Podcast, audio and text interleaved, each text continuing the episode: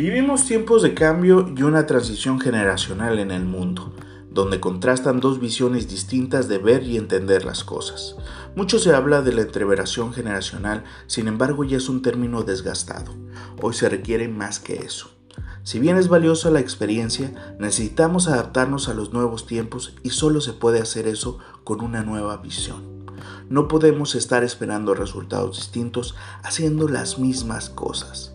Las reglas del juego no solo han cambiado, sino que siguen evolucionando cada día. No podemos medir los nuevos parámetros con las mismas reglas del pasado. Ante las enormes brechas de pensamiento ya no podemos seguir hablando de entreveración, sino de un relevo generacional en todos los ámbitos de la sociedad. El trillado discurso de que los jóvenes son el futuro quedó desfasado desde hace mucho tiempo. El futuro ya nos alcanzó. El futuro es hoy y el mundo es de los jóvenes. Vamos por lo nuestro, por lo que nos corresponde, por lo que nos hemos preparado durante los últimos años. Hay que empezar a ser disruptivos, hay que pensar fuera de la caja, hay que romper con lo acartonado y actuar fuera de cuadro.